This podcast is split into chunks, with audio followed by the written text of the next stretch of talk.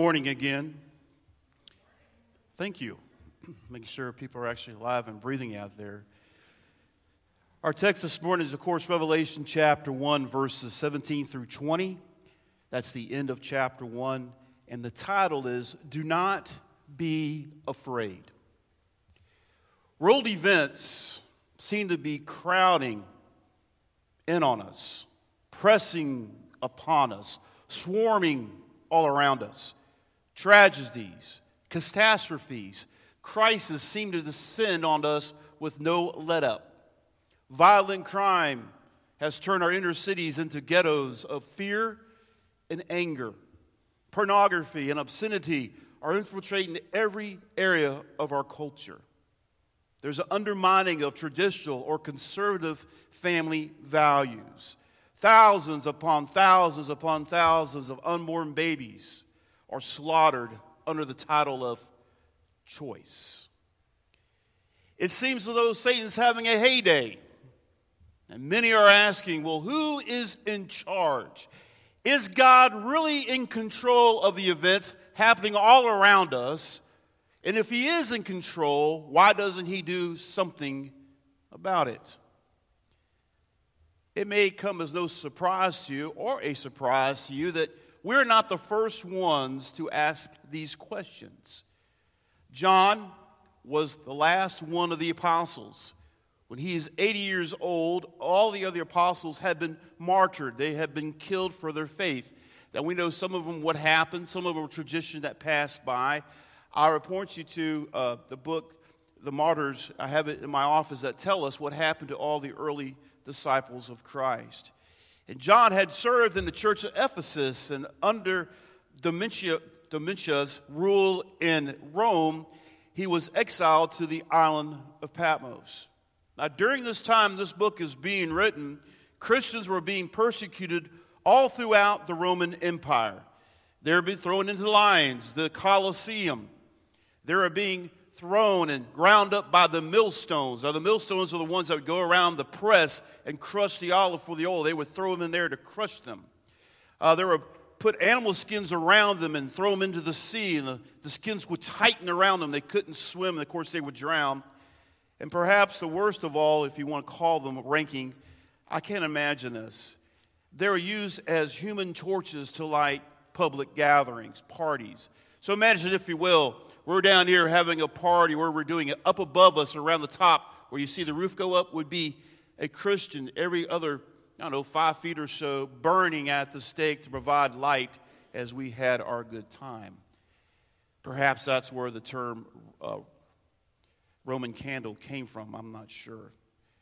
After I learned about that, I find it hard and hard to use Roman candles at 4th of July, but that's another story. It's in the midst of all this is going on in, in the contemporary where John's at that he receives this vision from the Lord. Look at verse 17. What does Jesus tell him? To not be afraid.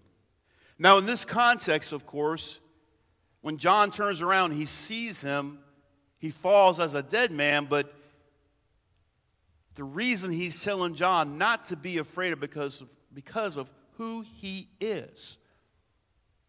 Now, we must remember that we must not be afraid either because of who Jesus is. It reminds me back in John chapter 16, verse 33. Jesus speaking, These things I have spoken to you, so that in me you may have peace. In the world you have tribulation, but take courage, I have overcome the world.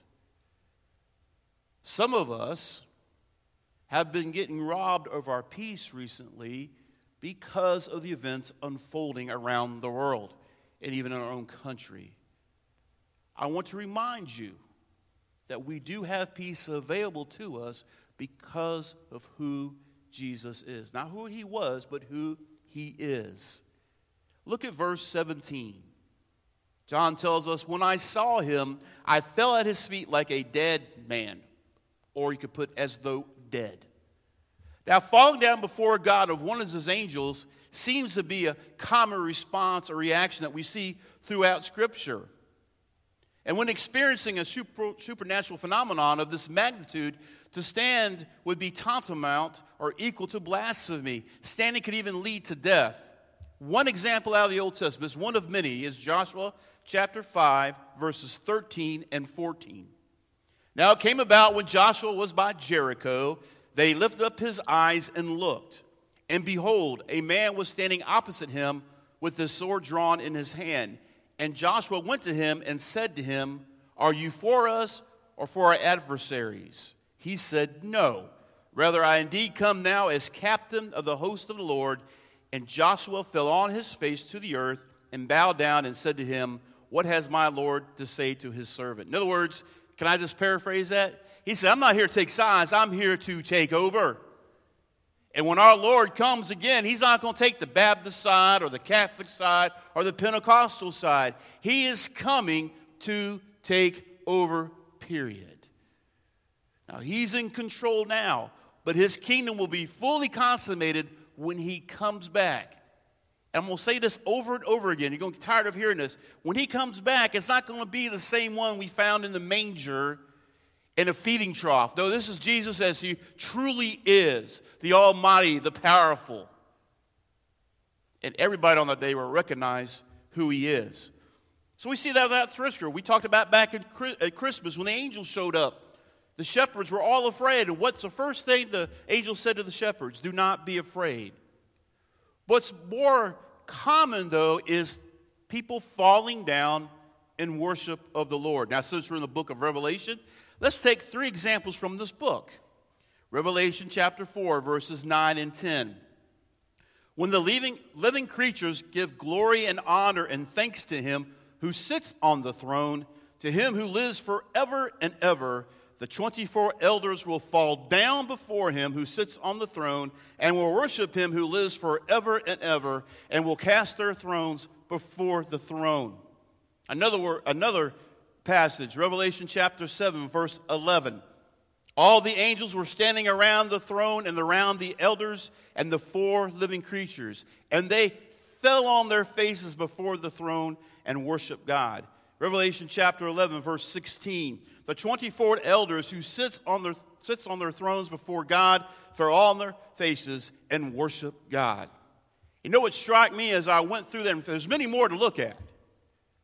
That stands in stark contrast to many contemporaries today who claim to be in the presence of God. And this is very convicting on my part. How dare I sit there stone cold, unmoving when I'm in the presence of Almighty God? When we see in heaven, what do they do? They're constantly falling on their faces before Him and worshiping Him. Now, He is here now. His Holy Spirit is now moving among us. If he was to physically manifest his presence here, all of us would be falling on our faces before him and worshiping him. Make no mistake about it. We're not going to go up and give him a high five say, How's it going, homie? No, all that is gone. He is holy, he is perfect. And look what he says in verse 17 as we move on. He said, He placed or laid his right hand on me as John fell down as though a dead man. Jesus reaches down with his right hand, the symbol of strength, authority, and majesty, and places it on John. Now, the laying on of hands throughout Scripture has seen as commissioning an act. The, the leaders of the church lay hands upon people, transferring or invoking in the passing on of authority and power. I was, when I became a minister, I was ordained. They laid hands on me. It's a setting apart, praying for me. This could be understood as Jesus commissioning John to write this book. But I think there's more going on here. There's comfort and reassurance because that right hand that held those stars is now on his shoulder, perhaps on his back, saying, Do not be afraid. Now, bear with me. Close your eyes if you don't go to sleep. I want you to imagine that picture we read about. Jesus there with his eyes of fire, his white hair, and his robe, and his sash, and his feet. What an awesome picture that is. And as you fall down, he reaches across and puts his hand, his right hand on your shoulders and tells you, Do not be afraid. Can you see it? Can you see the power of that?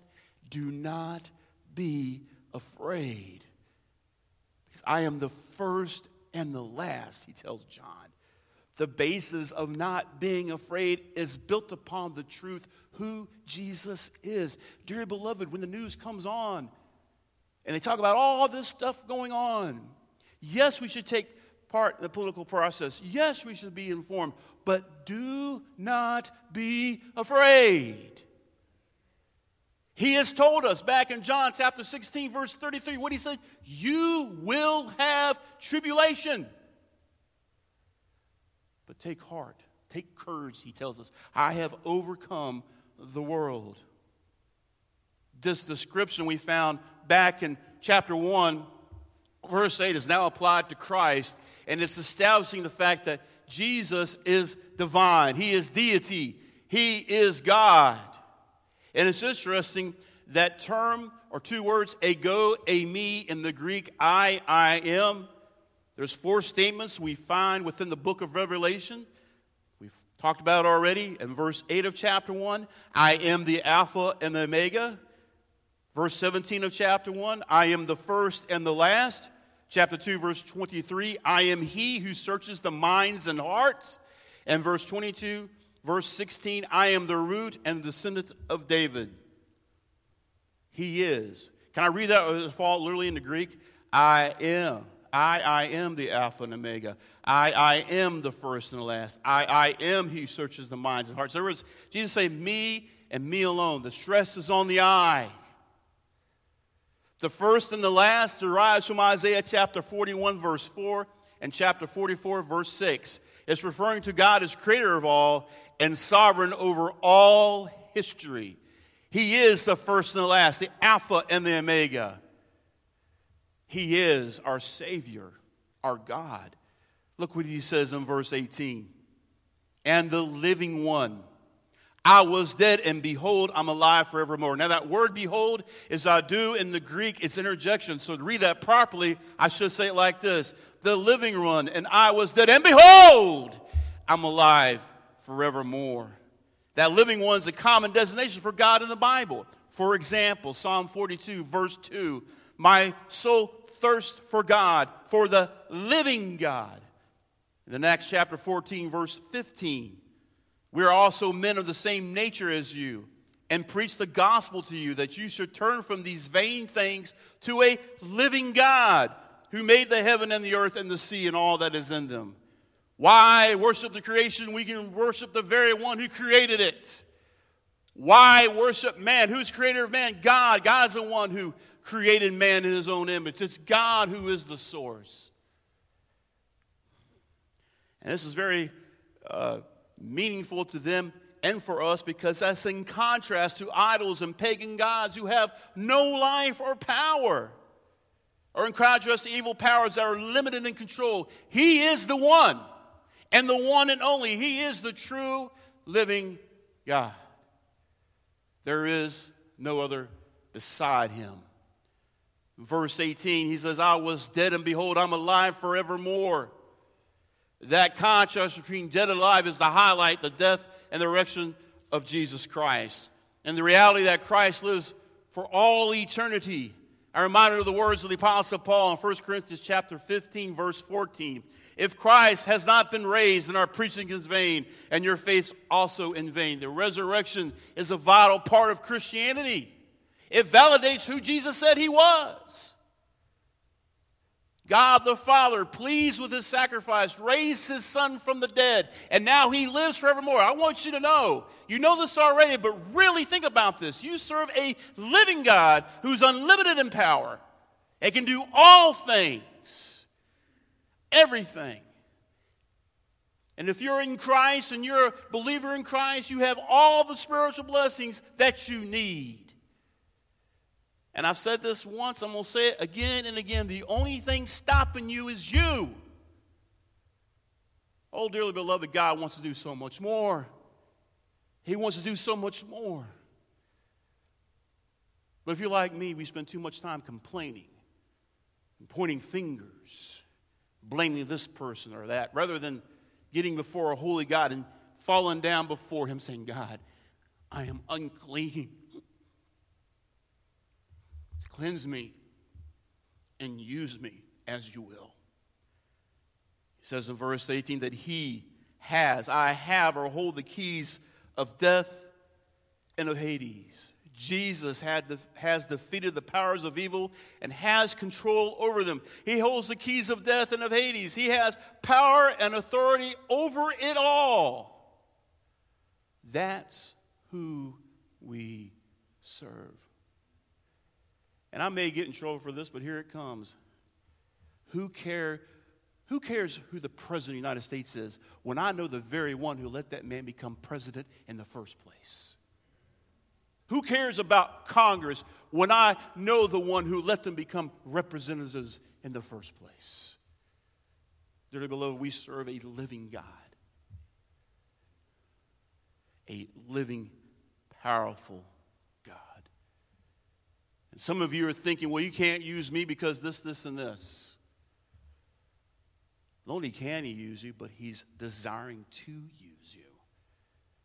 But you have to let go and trust him. Put your faith in him. Quit relying on what man says. Trust what God says and who he is. In verse 19, he says, Therefore, what the things which you have seen, the things which are, the things which will take place after these things in light of Christ's victory over sin and death, John must write down what God is telling him. And this presents one of the hardest things about Revelation. There's things in Revelation have already happened, they're done. There's things in Revelation that are happening as we speak, and there's things that will happen in the future. Eschatology, the study of end times, always has that already, but not yet. I said this before. The kingdom of God, do you think of the kingdom of God as somewhere out in the future, or do you think of it as the here and now? It's already and not yet because Jesus went around preaching the kingdom of God is at hand. He represents that kingdom, and by his dying and shedding of blood and resurrecting, we put our faith in him now, we become part of that kingdom. And God is reclaiming his creation one life at a time. So the kingdom is here, but not fully consummated yet until he comes again. Do you see what a powerful God that we serve? And yet we settle for so much less. Forestburg Baptist Church, we have some hard days ahead of us. No mistake about it. It's going to be difficult. But on the side of that, I know God wants to do so much more with this body than we can comprehend.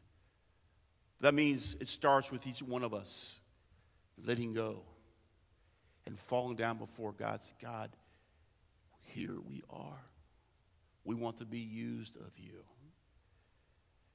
We've been so blessed in this country to have the freedom that we have. We've become like spoiled children, so used to having that freedom, but now we complain to the very one who gave us that freedom to begin with. We'll have to answer for the way that we spent such precious liberty and freedom. Does, does our country have its problems? Of course it does. But we still have freedom, unprecedented freedom, like no other place in the world to preach the gospel of Christ, to lead others to Him. Look at verse 20. He tells us about the mystery. As for the mystery of the seven stars you saw in my right hand. See, the focus not only on Christ, but his church. And, and may I say again, you cannot say you love Jesus and hate his church. That's, that's oxymoron. It's, it's, it's contradiction each other. Jesus loves his church. And the seven stars, some identify them as literal angels. However, if you look at the letters, they address problems and demand repentance.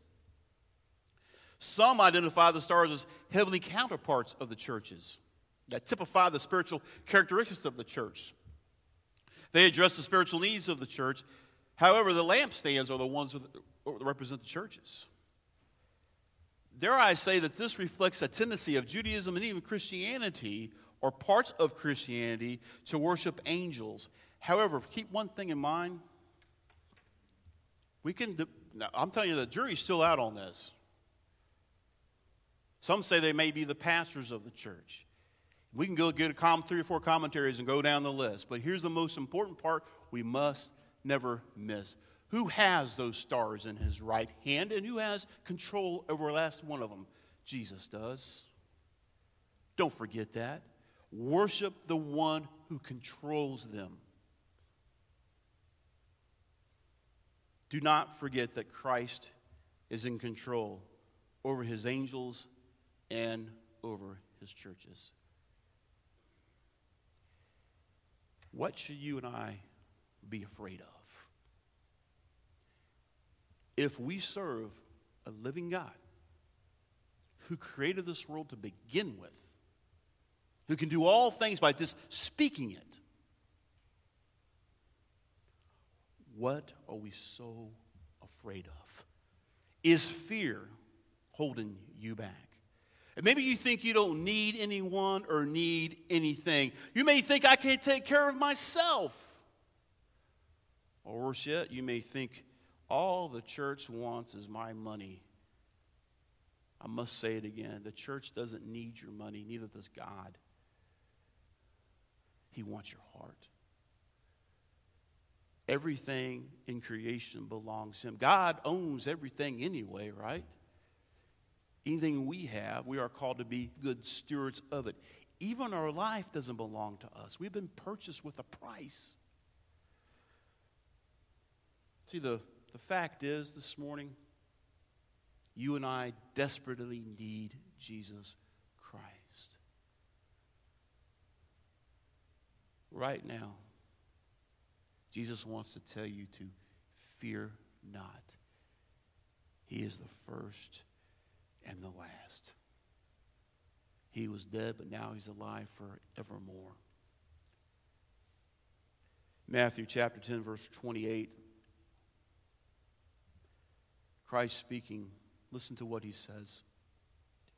Do not fear those who kill the body, but are unable to kill the soul, but rather fear him who is able to destroy both soul and body in hell.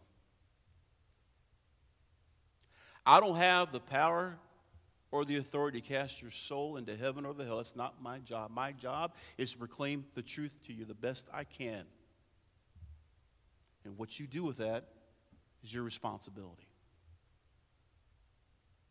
But sometimes we get so afraid of what man can do to us. Oh, the government's going to do this and the government's going to do that. What's the worst thing that can happen to me in this life? And I do not say this flippantly. What's the worst thing that can happen? I'll lose this physical life. But to be dead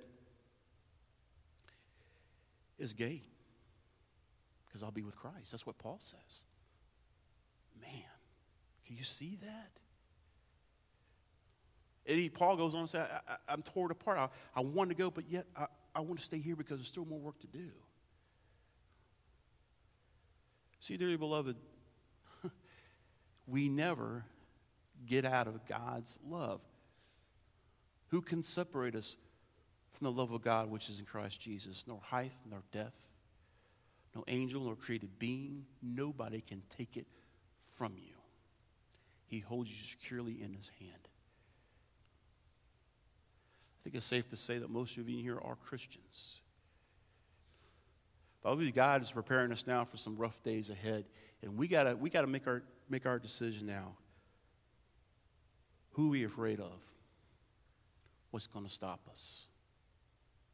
What's going to get in our way? And I lead you with this challenge. This is not my words, my understanding of Scripture. Do you want to experience God like John did?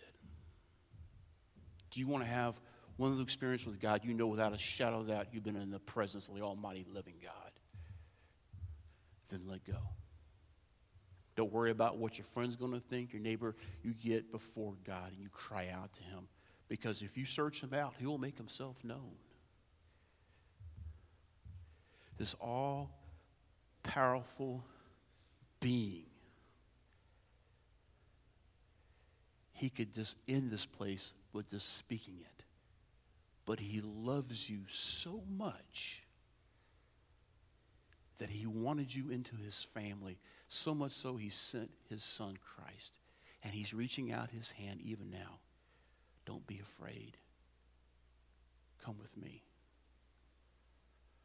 My yoke is easy and my burden is light.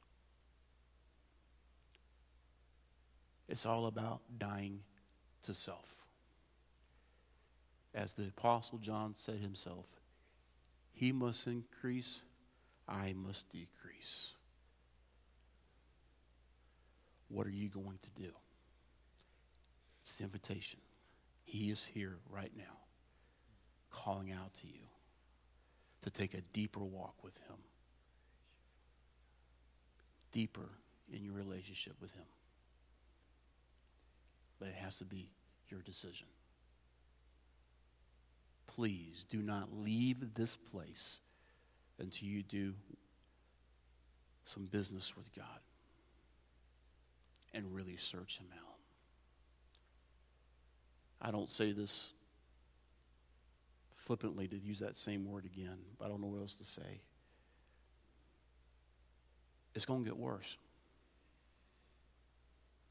It's going to get worse. But God has promised to walk us through that valley. That on that one day, that horn is going to be blown, a trumpet, he's going to descend. Are you ready? How about your family? How about your loved ones? How about friends? How about coworkers? How about yourself? If you want to experience more, you want to be used by God more, then begins with you falling down before Him. Heavenly Father, we thank you for this time we can gather together as your church, as brothers and sisters in Christ. Father, I, I'm truly and utterly amazed of who you are, what you have done, and what you currently are doing, and what you've promised to do in the future. Oh, dear God, not let one of these precious souls walk out of here with burdens they brought in. Help us to shed our fear and approach you. And we know that the only reason we can approach you is because of the precious blood of your Son. May none of us walk out of here in the same way in which we walked in. Not because of the the particular songs or because of the preacher, but simply because we've been in the presence of Almighty God and we'll never be the same. Continue to speak to us. Continue to move about, move around us. In Christ's name we pray. Amen. Would you stand with me, please?